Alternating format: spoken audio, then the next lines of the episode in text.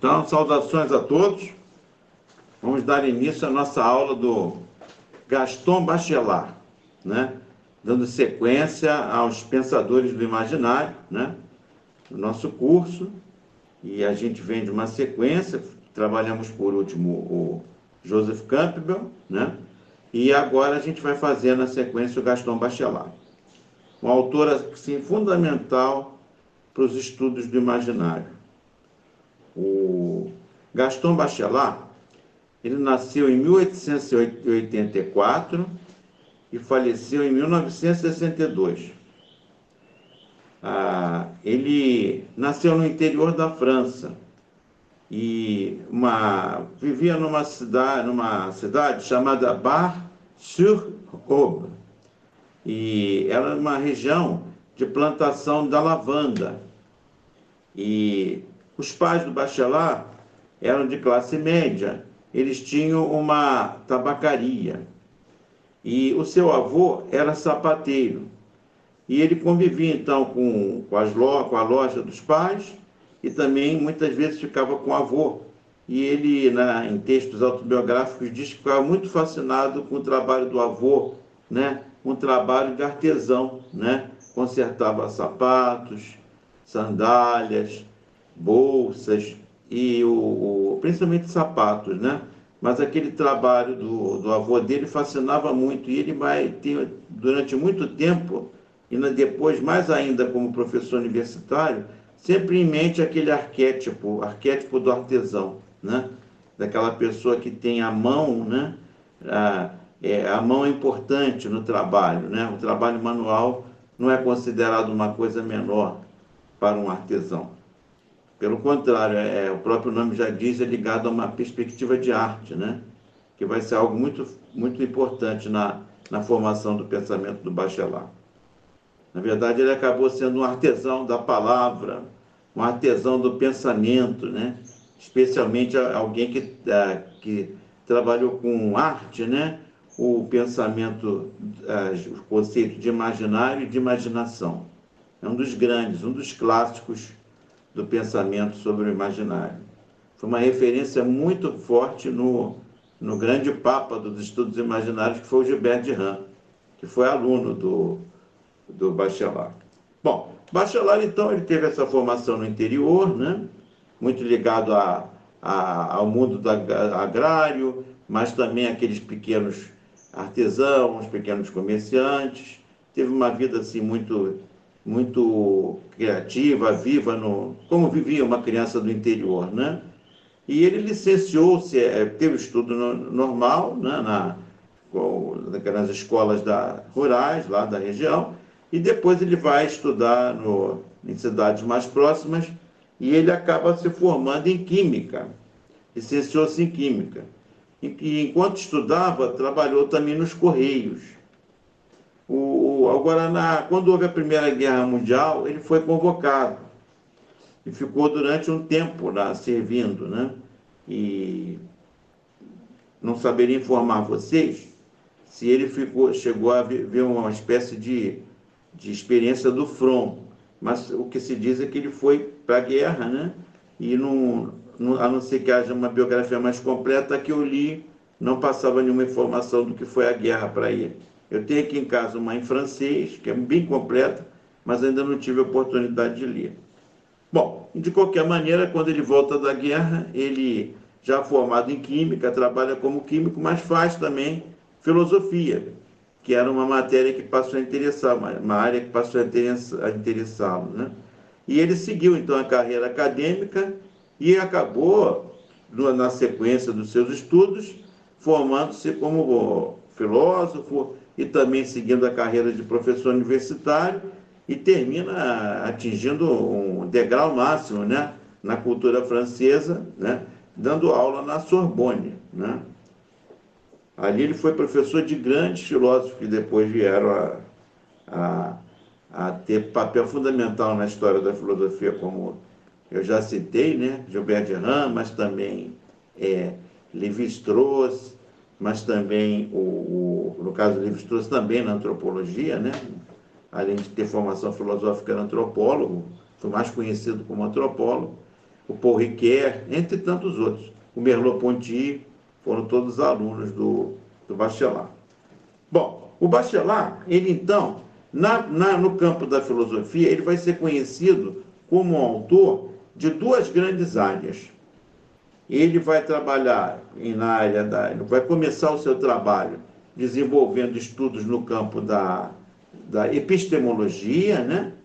que também pode ser considerada conhecida como filosofia da ciência. Então, o campo todo consagrado ao estudo do método científico, do impacto da ciência, do desenvolvimento da ciência, do que é ciência, a relação da ciência com os outros saberes, a relação da ciência com a arte, com o mito, com o senso comum, com a religião, e a própria filosofia, então, faz esse estudo e também, é, dentro do próprio campo dela, ela estuda a relação dela mesma com a ciência e vice-versa. Né? Então, é, é um campo muito importante e sempre atual. Né? Vocês vejam hoje como a, a ciência, com o alto desenvolvimento tecnológico, ela tem vários pensadores que estão, estão aí desenvolvendo teorias e reflexões sobre o impacto da ciência na nossa cultura. Bachelard fez isso, de certa forma, uh, fez isso a seu modo, né? no seu tempo. Né? Então ele vai é, se, se, se debruçar sobre a questão da ciência. E ele já aqui já vai mostrar no seu trabalho, embora ainda, ainda que não cunhe esse, esse campo né, de um estudo do imaginário científico, mas é o que ele vai fazer e depois, quando ele vai concluindo a sua obra, quando ele conclui, vai concluindo a obra na maturidade, ele vai percebendo o campo que predominou né? É, nos seus estudos. Então, mas nesse início, ele está preocupado em estudar o método científico, porque ele vive numa sociedade, é, e ele, como filósofo, e que foi se aprofundando no estudo das ciências, em que o positivismo campeava. A gente está falando aqui do século, início do século XX, né? Então, o positivismo teve muita força nesse período. E os cientistas, os filósofos, o, o, o, a, o positivismo teve impacto também na, nas, é, nas ciências sociais, né? ele nasce nesse campo né, das ciências sociais, com Augusto Conte e depois com Durkheim, é, consolidando o positivismo, e vai entrar também na seara da, da educação. Por exemplo, aqui no Brasil vai ter grande impacto, daqui a pouquinho a gente vai citar uns exemplos, né? O, e o positivismo pregava que a ciência é o, é o saber mais importante, né? A, o Augusto Conte, o seu fundador, dizia que o, o positivismo representava o ápice da cultura, né? Ah, e ele, na verdade, é fruto de um desenvolvimento, de um progresso que aconteceu lá desde as comunidades mais atrasadas, né? que ele vai fazer uma distinção, ele vai dizer, há um estado, ele vai dizer que a humanidade caminhou em três grandes estados. Um estado teológico, e esse estado teológico, quanto mais as, as pessoas acreditavam em, em muitos deuses, o politeísmo era o atraso total. Aí acredita em três deuses, ah, já está melhorando.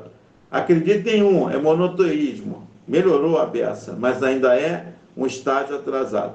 Vai evoluir quando passa para a filosofia. Quando surge a filosofia, com os pré-socráticos, que criticam o, o, a, a, o mito né? e a religião. Agora, o, no segundo estágio, então, a filosofia ela vai ser suplantada quando nasce o método científico, que aí vai se consolidar com o positivismo. O positivismo vai ser a grande, vai ser a grande é, é, o final né, do desenvolvimento. Segundo ele, o, o positivismo era o coroamento do desenvolvimento da cultura. Ele chega a dizer que, no, no, ele viveu no século XIX, ele chega a dizer que no século XX a, a religião, o mito, a, a, a, filosofia teriam perdido seu sentido, porque a, seria, a ciência teria dado todas as respostas. Mal sabia ele que ali um vizinho dele, o Allan Kardec, estava escrevendo o livro, né? ah, os livros sobre o Espiritismo, os grandes clássicos do Espiritismo, né? o livro dos Espíritos e outros. Né? Então, o, Augusto Conte errou feio. E o Bachelard percebeu que tanto o evolucionismo, o progressismo, a ideia de que a ciência era o acabamento da cultura, era, na verdade, a grande posse da verdade da, das coisas, o Bachelard desconfiou disso. E ele brilhantemente mostrou essas contradições em várias obras. Por exemplo, uma delas, A Formação do Espírito Científico. Né? Ah, um, um ensaio, a, a formação do espírito científico. Olha só, gente, o, o, o subtítulo que ele dá para o livro. Para uma psicanálise do conhecimento objetivo. Quer dizer, uma psicanálise do, do conhecimento científico. Cabe aqui dizer que ele vai usar em algumas obras, depois ele vai ter uma que ele vai chamar de psicanálise do fogo que também coroa é, uma reflexão sobre o fogo e a relação com a ciência. Mas o Bachelard aqui, quando usa psicanálise, quem conhece um pouquinho de psicanálise, quem viu comigo aqui também, o Freud, Anísio da Silveira, Jung, sabe que a psicanálise não é isso. A psicanálise não, não pode ser aplicada na ciência, não pode ser aplicada no, numa, numa, numa atividade cultural. Ela é feita para ser trabalhada com o ser humano uma pessoa no consultório. Mas ele, na verdade, usa no sentido metafórico. A ideia dele é colocando a ciência no divã, por exemplo. Então, ele vai colocar a ciência no divã e vai analisar os problemas da ciência, né? E vai analisar o, os ganhos e perdas que a ciência, tra que a ciência traz, né? Então, essa é uma, a temática da formação do espírito científico ele tem um outro livro chamado Ensaio sobre o Conhecimento Aproximado. Tem um outro livro chamado A Epistemologia. Tem o Pluralismo Corrente da Química e o Materialismo Racional. Ele tem outros livros, muitos livros sobre, sobre epistemologia.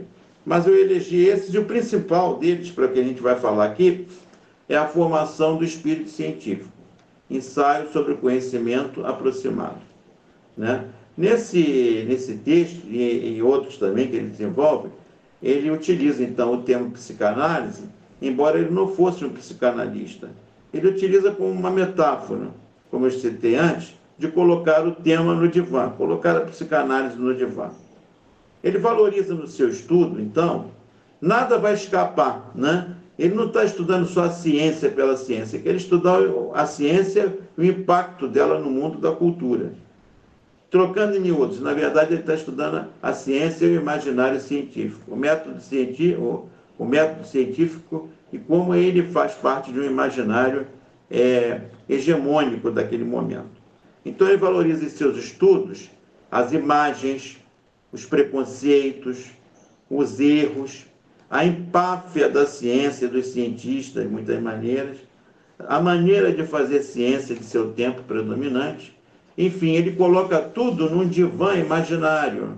É, e, e esse divã, na verdade, vai colocar em questão o imaginário científico e cientificista de então. Vai então traçar muitas, muitos, muitos é, textos, né, desenvolver muitos textos, criticando exatamente o, o, positivismo e a ideia de um evolu evolucionismo da cultura capitaneado pelo científico deixando todo o resquício de atraso para trás e a ciência capitaneando todo o desenvolvimento da cultura e se, e se miscuindo na política, na ética, em todos os campos, né? nos currículos escolares. Então, o positivismo tem essa pretensão né? de dominar, e que dominou mesmo, o, campo da, da epistemologia. Então, o Bachelard vai fazer uma espécie de radiografia desse momento. E o Bachelard a, critica a postura do positivismo como detentor de uma verdade, a ciência positivista como detentora da verdade, porque ele vai dizer que a ciência é, ela não pode ser considerada um saber absoluto, verdadeiro. Não, não, ele é um saber da precariedade. Ela só se desenvolve porque a gente sabe que tem que construir, tem que refazer teorias. A história da ciência não é a história do sucesso, não é a história de uma coisa progressiva. Houve idas, houve vindas, e a, a coisa não é, não é uma, uma, um progresso como eles pintavam, como se fosse uma coisa retilínea, né? que avançasse é, no tempo como algo inquestionável. Né? Então, considerava-se a ciência como o saber mais preciso. E tripudiava-se, por exemplo, o mito, a religião, a filosofia, o senso comum, a arte e outros saberes. Né? A, o, o, o, então aí vem, por exemplo, né, aquela questão que eu falei, porque considerava a ciência o saber que está acima dos outros, porque ele representa o estado é, positivo. E o metafísico e o teológico tinham sido é, suplantados. Né? Então, a, a, isso aqui, por exemplo, né, vai, aqui no Brasil, esse mito dos três estados vai ser trazido, né, o positivismo para o Brasil. O Brasil é o país, um país em que o positivismo teve grande influência, né? Para vocês terem uma ideia, o, o, o, positivismo chega aqui no Brasil com força através dos militares, né? E especialmente com a proclamação da República, o nosso primeiro ministro, por exemplo, da República foi o Benjamin Constant que era um, alguém que tinha vindo da França, um militar, estudou na escola politécnica e teve, teve muita influência do Augusto Conte. E ele foi aluno do Lafitte, que tinha sido o braço direito do, do Augusto Conte. Então ele veio com todas aquelas ideias. E ele, como ministro da Educação, primeiro ministro da Educação republicano, ele implantou o modelo positivista no nosso currículo, que até hoje se faz presente, tem mais uma influência ah, o excesso, por exemplo, de ciências, né? que o positivismo colocava a ciência como o saber. Né? Então você tem lá a química, a física, a matemática, né? e vários outros saberes ligados ao campo científico, mas especialmente esses três, é, que são considerados saberes superiores. Né? É, no nosso imaginário educacional, escolar, os pais, a família, é, se preocupam com a nota do filho em matemática, em física, em química, porque são consideradas as matérias mais importantes. As outras matérias são consideradas menores, né? O nosso imaginário social e o seu impacto na educação ainda sofre esses ecos do positivismo, para vocês terem uma ideia. Como se ficou preso no nosso currículo essa ideia de que a ciência é o saber mais importante, né? Inclusive a matemática é considerada uma ciência exata, olha o nome que a gente dá. É, e o Bachelard vai exatamente dizer não tem, não tem nada de exato. A matemática é uma linguagem que foi criada, ela é útil, é importante, ele era um cientista, né? um químico, usava matemática para fazer cálculo, mas ela é uma linguagem, ela não, não tem nada correspondente na natureza. É um recurso que a gente usa, é um instrumento. Esse nome exata é, é, é, é um nome injusto, incorreto porque por baixo lá não há nada de exato. E a gente vai ver que toda a obra dele, é, é, no campo da ciência, da epistemologia, é uma crítica a esse imaginário. Né? Os outros saberes, as outras narrativas, eram considerados coisas inferiores para o cientista. Nessa obra, A Formação do Novo Espírito Científico, ele apresenta então uma crítica a essa postura. A primeira coisa que ele vai dizer, a importância do erro. O cientista erra. E que bom que ele erra, porque ele errando, ele vai refazer o seu método. Não tem nenhum demérito. O erro é, muitas vezes é um acerto. E a, o, no campo da ciência, muitas vezes, os cientistas escondiam o erro, ou escondiam um procedimento que tinha dado errado, para não ferir a teoria dele. E o Bachelard vai dizer: isso sim é um erro. A, a gente dá tanta importância ao acerto que mascaram uma pesquisa. E havia situações desse tipo. Muitos cientistas na época foram considerados charlatães, né? Então, para Bachelard, não há ciência do objeto, e uma ciência que capture o objeto, que capture o real. O, ele vai dizer, a ciência é uma, é uma busca de, de um saber a partir do estudo de um objeto que é todo construído. O laboratório é uma construção.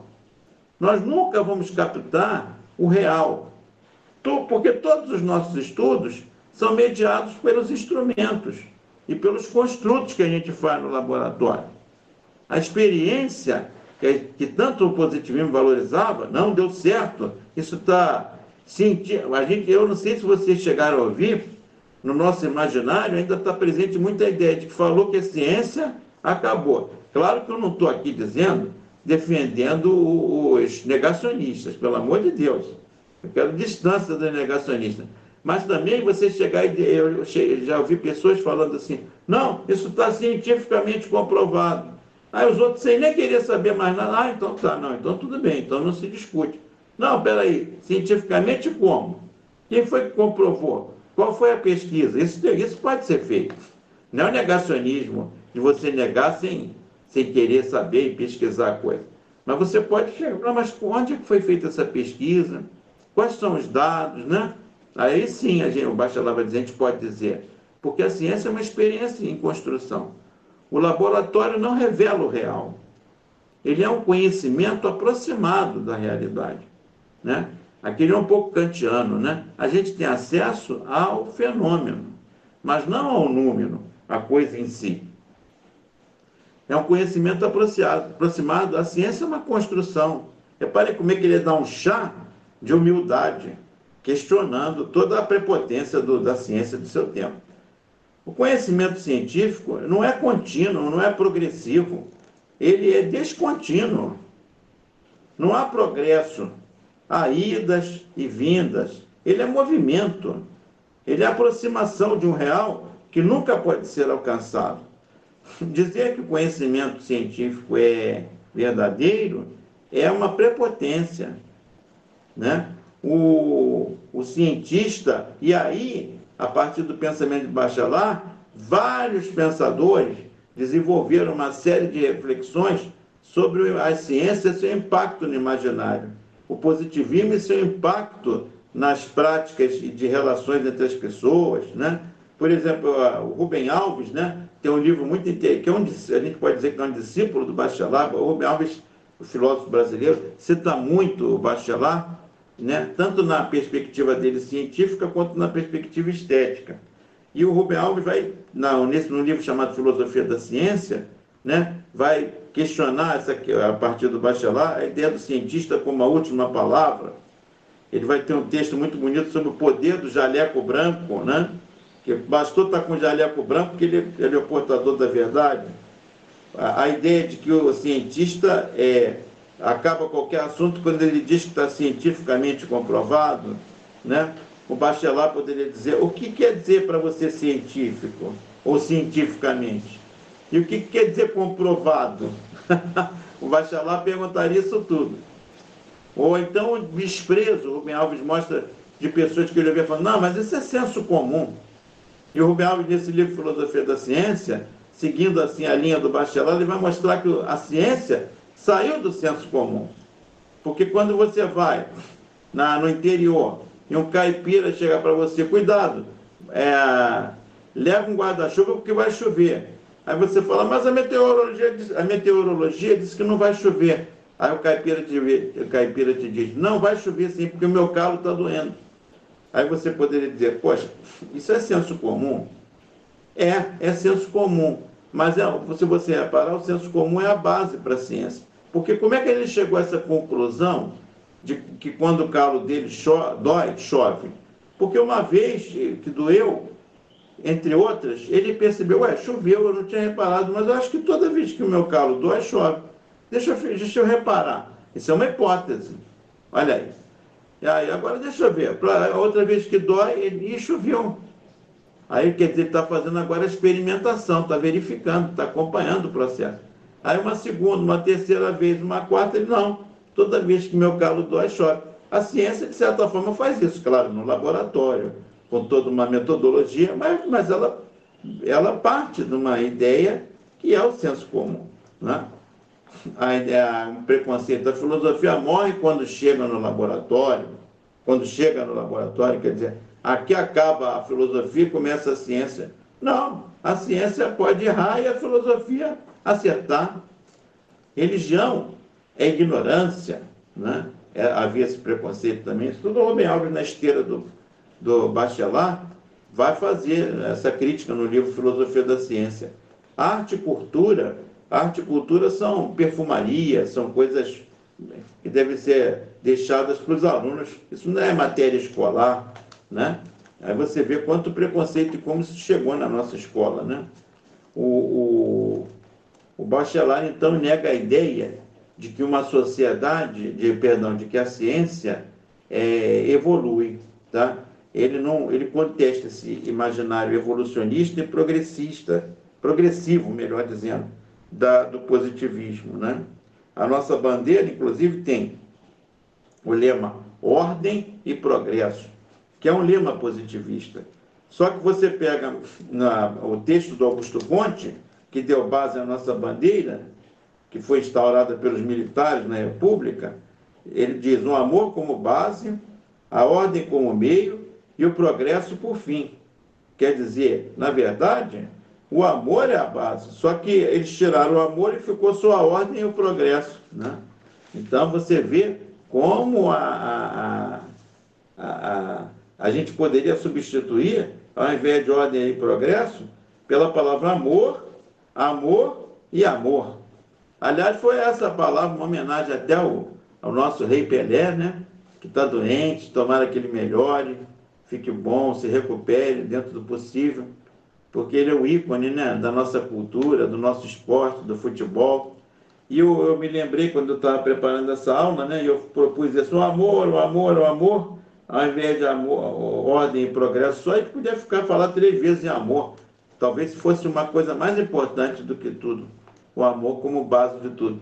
E eu, eu, eu lembrei de uma música do Caetano Veloso, que, em que ele faz uma, entre outras coisas, ele cita o Pelé numa situação, ele fala Pelé disse, Pelé disse love, love, love, uma música do Caetano. E você vai ver que a, se você buscar, você vai ver que foi um jogo do Cosmos e do Santos. O Cosmos era um time americano, né? Que o Pelé jogou, encerrou a carreira lá.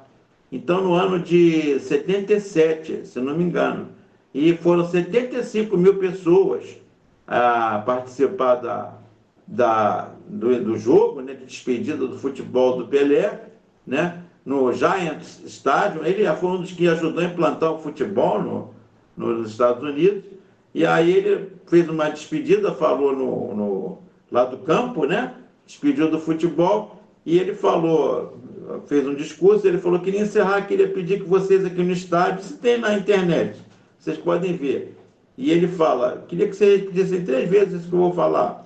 Aí love, o pessoal do estádio love, love, pessoal love, pessoal, aí de novo love, né? Então a, eu, eu, eu fiz essa aqui homenagem ao Pelé, né? E porque você vê, por exemplo, a nossa bandeira, o amor como base, a ordem e o progresso como fim.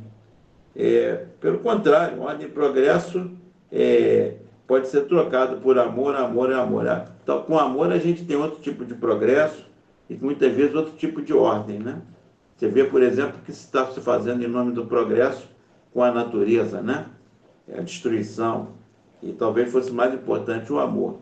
Ah, então, tudo isso faz parte dessa crítica, né? dessa, dessa massa crítica que, que o Bachelard inaugurou.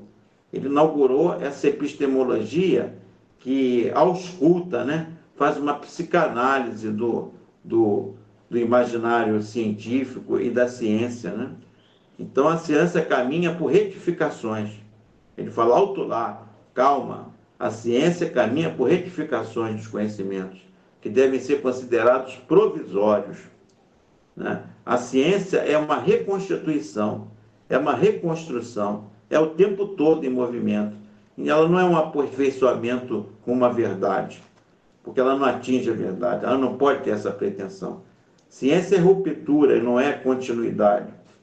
Deve estar atento aos obstáculos epistemológicos.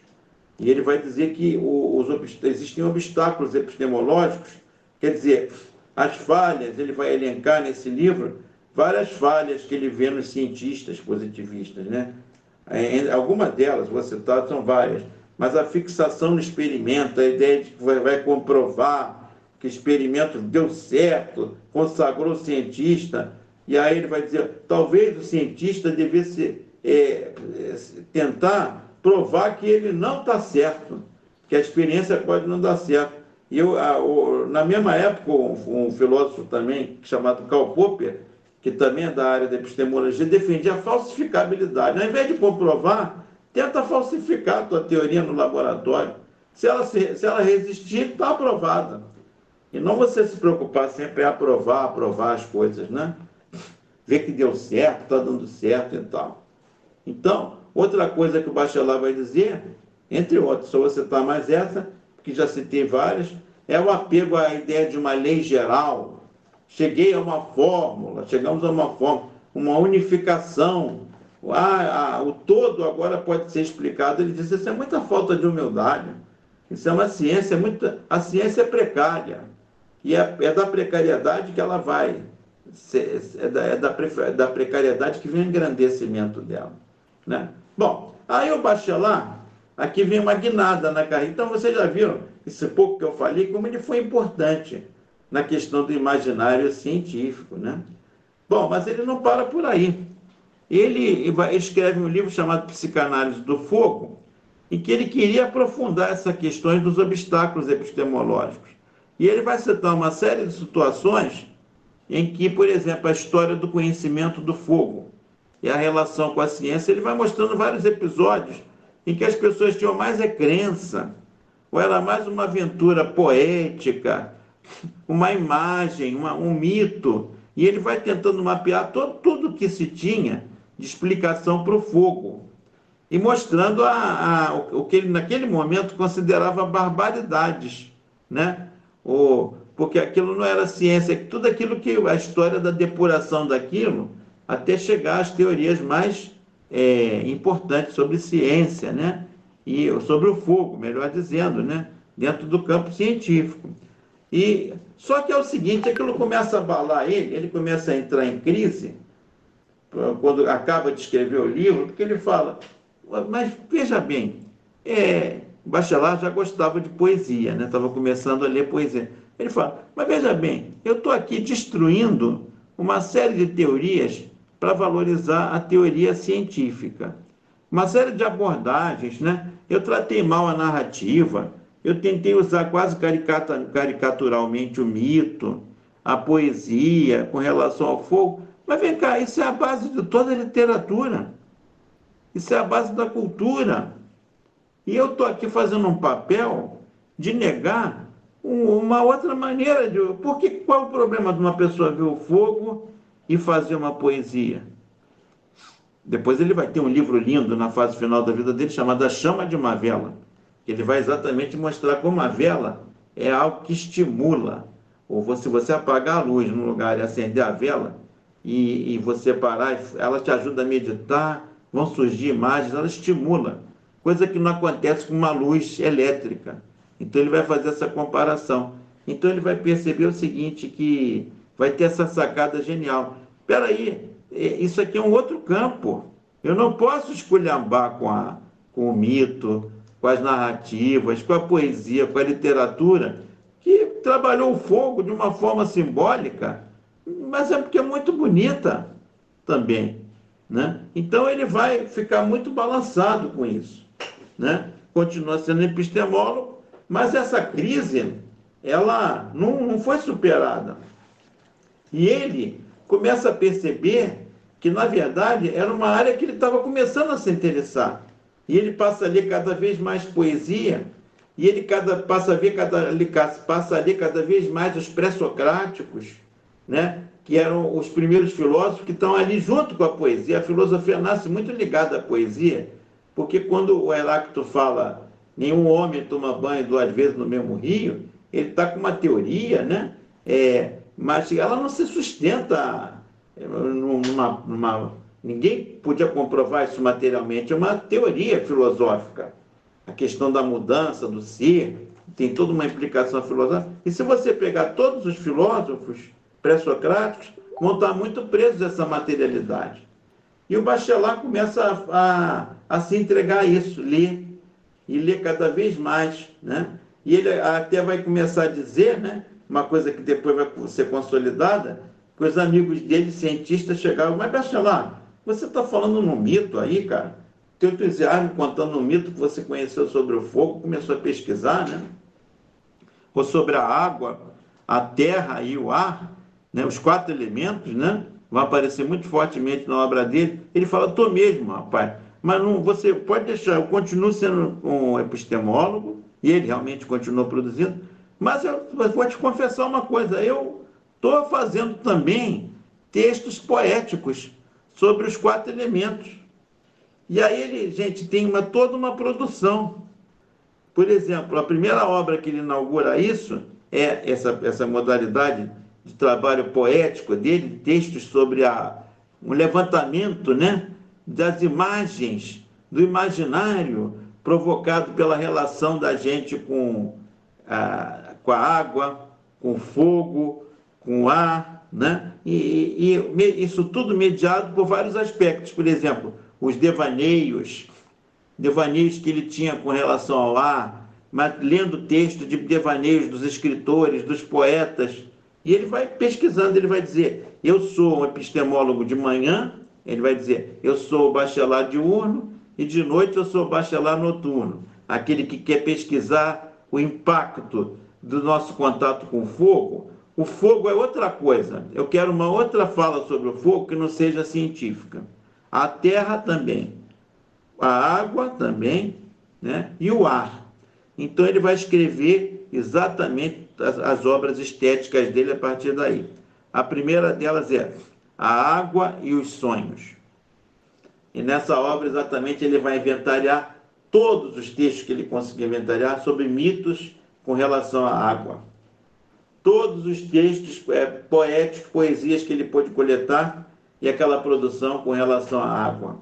Os pré-socráticos que trabalharam a questão da água, como Tales de Mileto.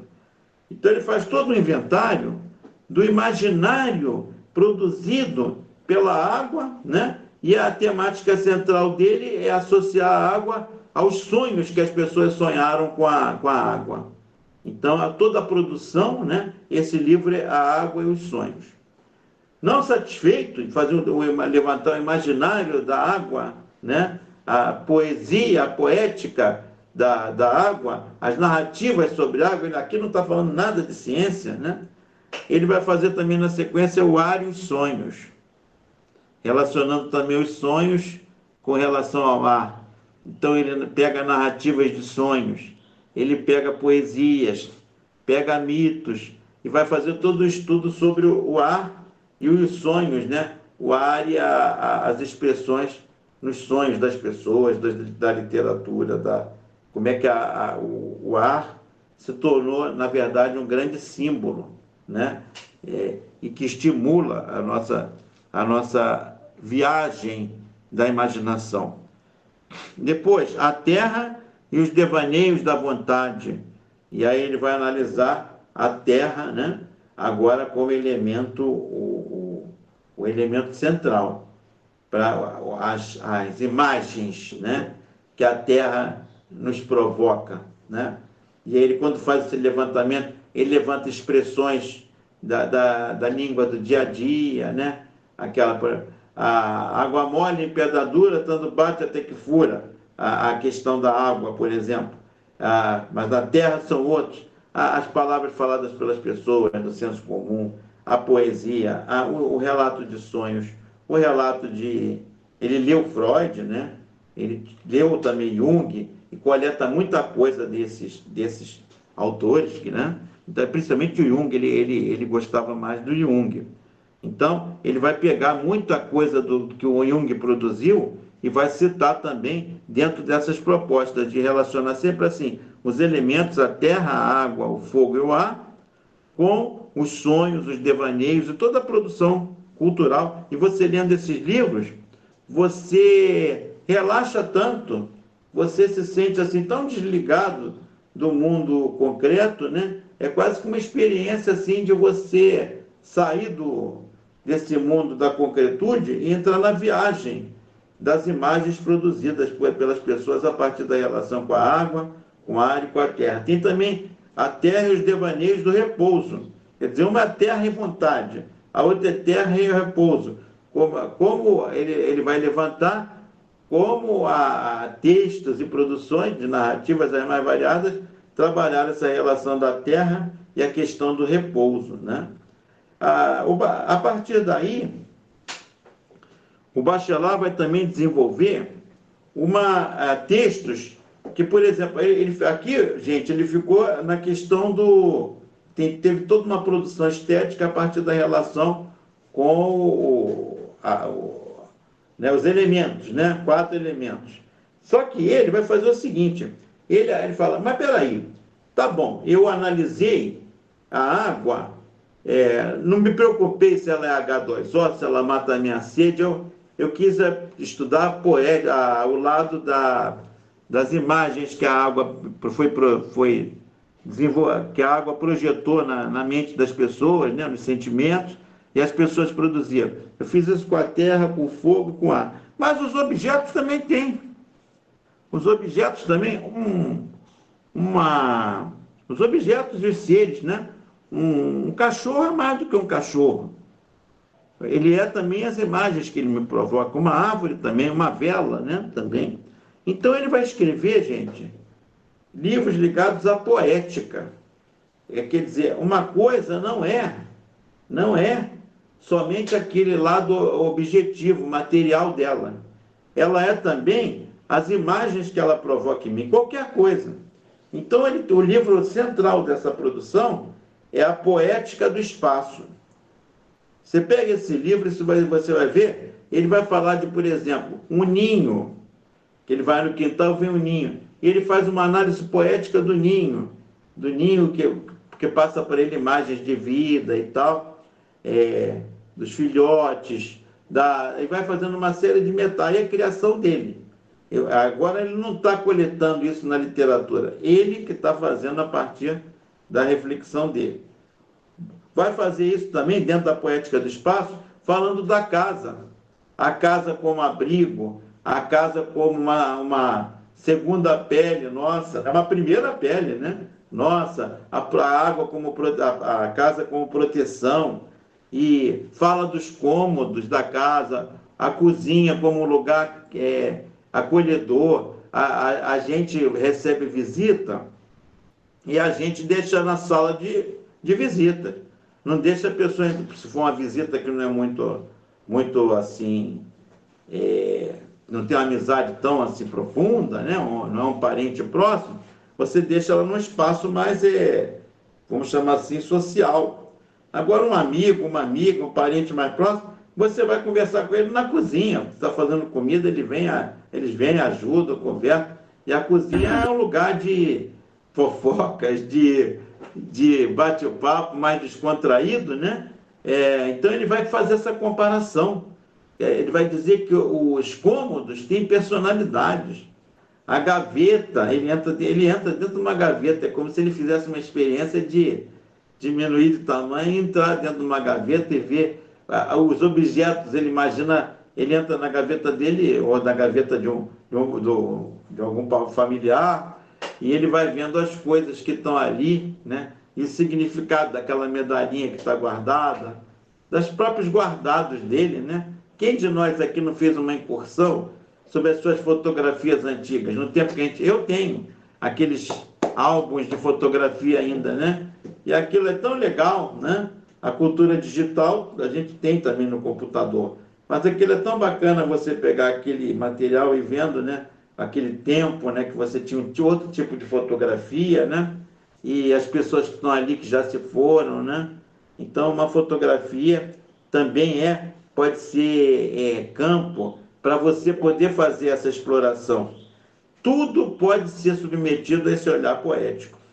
Aí ele vai fazer isso também com a, com a tem, escreve também a poética do devaneio, valorizando exatamente essa questão da, de você poder olhar uma coisa e devanear, olhar para uma, uma árvore. Não é só olhar, você também, por exemplo, se, se embriagar com o cheiro de um jasmim e ele te levar a ficar ali sentado no banco, fechar os olhos e pensar: nossa, que perfume maravilhoso!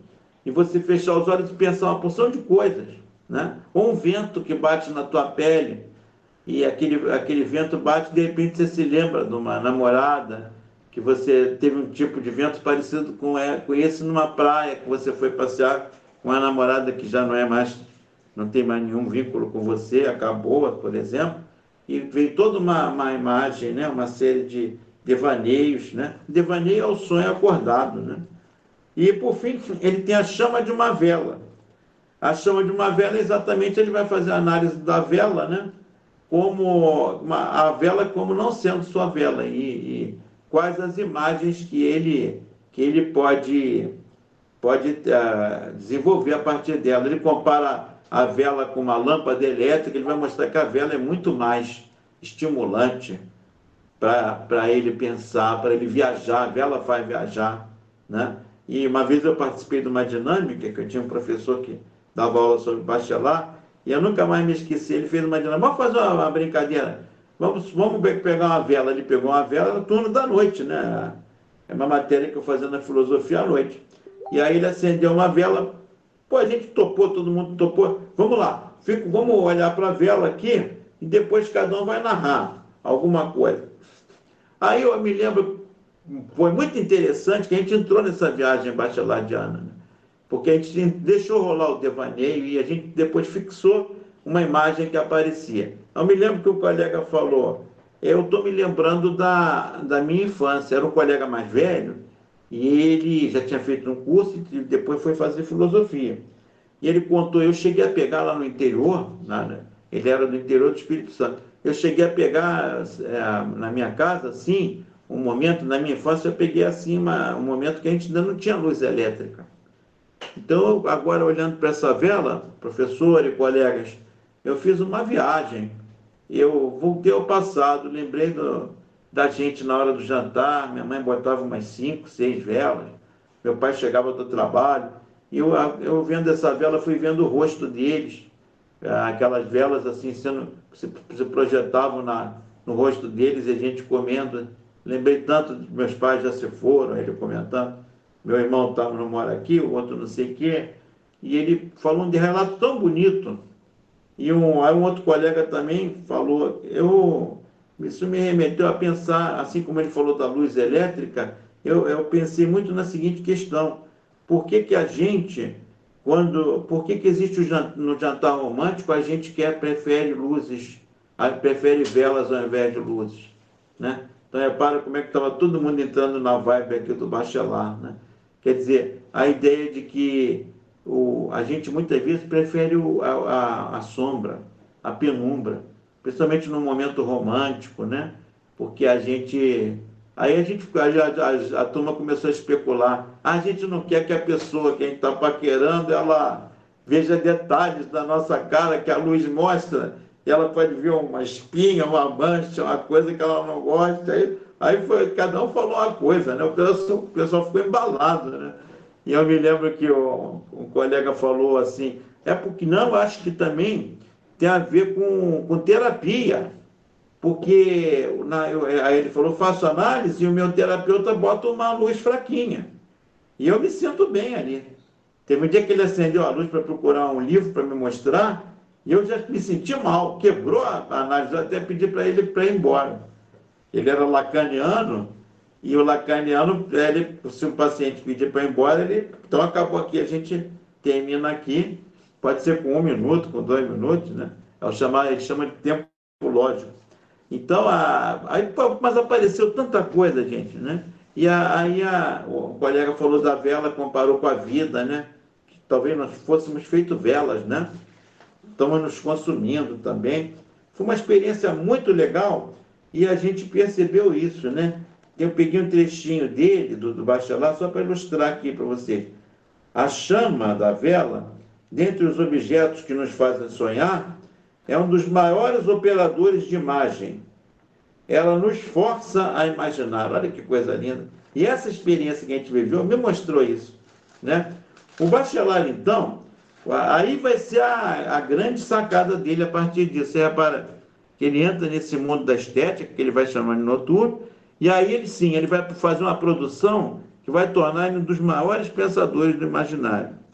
Ele vai dizer, bom, agora deixa eu dar uma uma geral em tudo isso que aconteceu aqui, né? É, porque, por exemplo, ele vai dizer, tá bom, a, a epistemologia é o meu diurno, e a, a estética é o meu noturno, a poética. Mas vem cá, será que não é de todo mundo? Será que nós não temos essas dimensões como coisas fortes na gente? E ele vai desenvolver uma teoria que a gente pode concordar ou discordar, mas que marcou muito os estudos do imaginário. Porque vai, vão surgir categorias que até hoje a gente usa. Ele vai dizer: olha, na verdade, a gente não é no componente racional, que a gente dá tanto valor, né? que vem desde a tradição cartesiana, né? penso, logo existo, a racionalidade como centro do ser humano. Durante muito tempo a gente se chamou de Homo sapiens. Mas aí o bacharel vai dizer: eu acho que nós somos Homo imaginans, que é um conceito que ele vai criar fantástico. Quer dizer, o homem não é um ser que pensa só. É um ser que antes de pensar, ele imagina. Ribeiro, eu não entendi muito bem. O que, que o bacharel está querendo dizer? Que a imaginação antecede a racionalidade. Porque você pega, por exemplo, uma, aquelas primeiras comunidades humanas. O que, que acontece quando está começando a surgir a nossa capacidade, desenvolvendo a memória, né? desenvolvendo a capacidade de imaginar, a razão? O que, que faz com que a gente olhe uma coisa e dê um nome para ela, né? E a gente lembra depois, aí vê outra, dá um nome. É a, é a nossa imaginação. E aí ele vai dizer, a gente imagina, né? dá um nome, imagina que a gente pode organizar as coisas, e aí entra a nossa operacionalidade com a razão. Né? E ele vai dizer, e pode ser uma operacionalidade racional, ou pode ser uma operacionalidade é, poética tá? E ele vai dizer, na verdade, o homem é imagina e ele tem uma imaginação formal, a razão, e tem uma imaginação material, é o lado é, da, da construção da experiência é, do saber sensorial. Um é o saber da racionalidade, outro é o saber da experiência corporal, sensorial, né? Então ele vai dividir isso, né? O homo é o homo imaginas, né? E a gente tem uma imaginação formal e uma imaginação material. A imaginação formal é aquela do pensamento racional, rigoroso, sistemático, é a, é a, é a, a base para a ciência, a imaginação formal. Agora, nós temos uma dimensão do poético, da fantasia, dos devaneios, dos sonhos. Essa é a dimensão da estética, tá? Então, o que ele antes estava chamando de diurno noturno, agora ele está dizendo, são, isso são desdobramentos do Homo Imaginas. Ele abandona o, nome Homo Sapiens. E esse Homo Imaginas, ele tem a dimensão racional, que é a imaginação formal, e a imaginação poética, que é a imaginação material. Ele também vai chamar a imaginação, é, essas imag a, chamar a imaginação material e formal de imaginações é, que estão calcadas né, em, nos sentidos. É, a, a, imaginação material nos sentidos, ele vai chamar de imagina, também vai chamar de poética ou criadora, porque ela inventa, né? Ela inventa mundos e a outra organiza o mundo. É, por isso ela é formal. Aí ele vai dizer: a imaginação formal está muito calcada na ótica, está muito calcada no ver.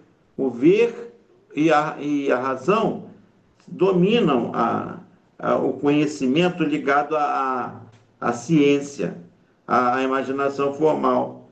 Tanto é verdade que ele vai dizer que todas as vários termos que remetem à razão são ligados à ideia de luz, né? Platão, né?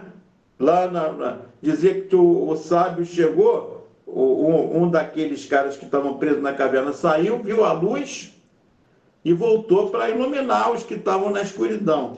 Então, ali inaugura no Ocidente essa ideia de que saber, ah, o saber é iluminismo, é são, se você pega termos, ó, iluminismo, era das luzes, o fulano é um iluminado. Olha, você nunca ouviu essa expressão no nosso imaginário popular? Poxa, tem que, enfim, essa tua fala trouxe uma luz aqui para gente, olha só. Esclarecimento.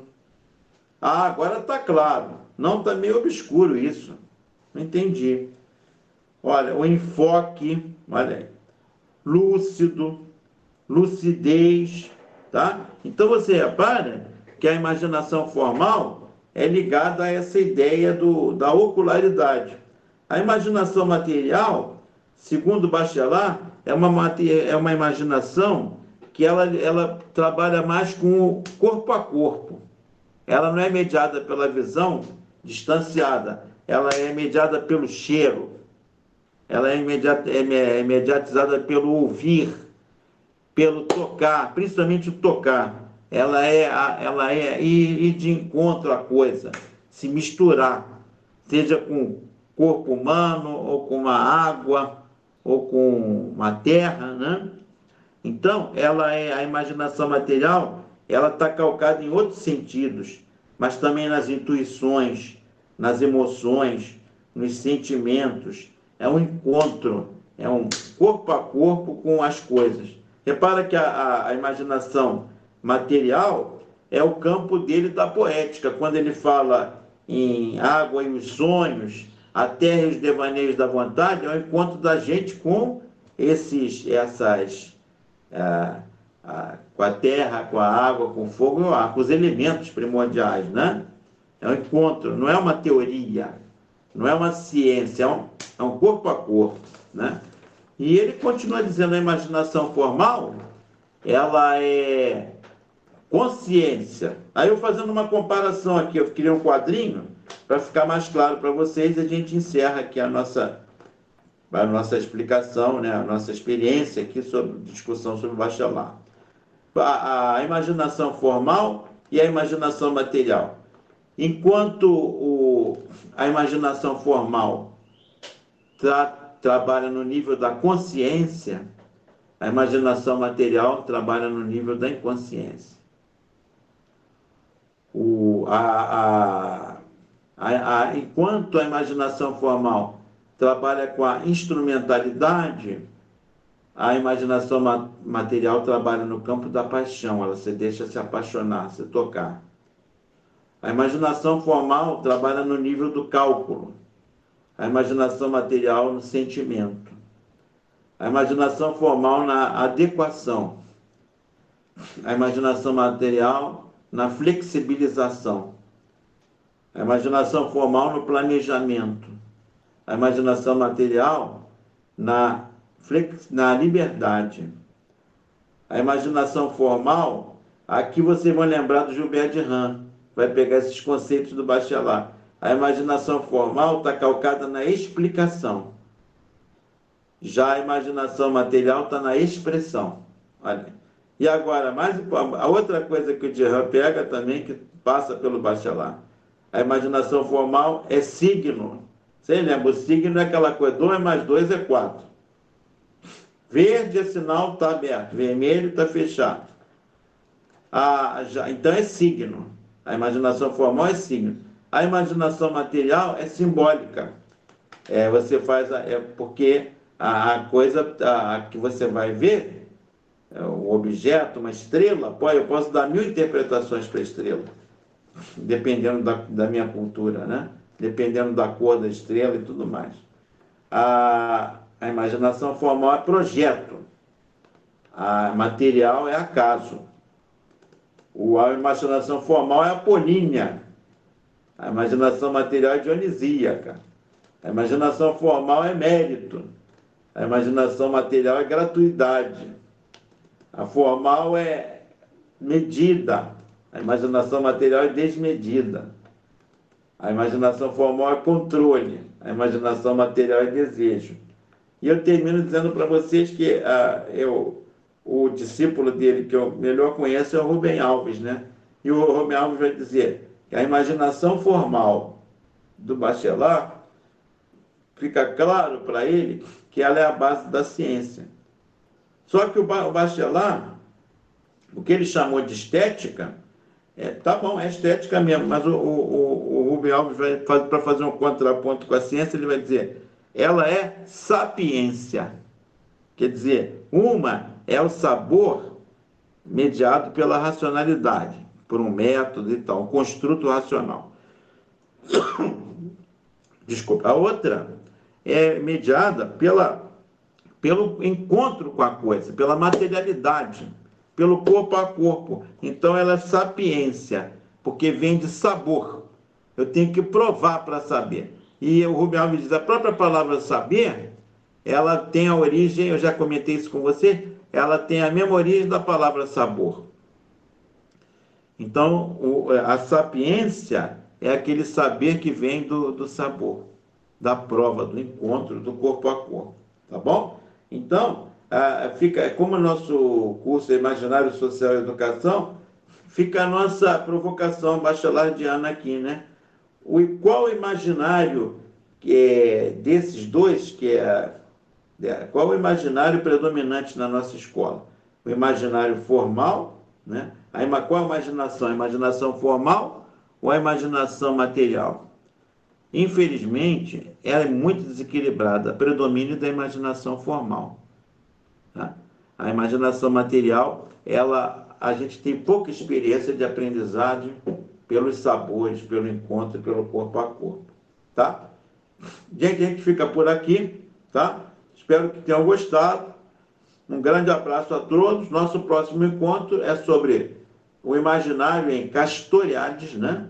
E, e Paulo Freire, tá? Muito obrigado, um grande abraço a todos.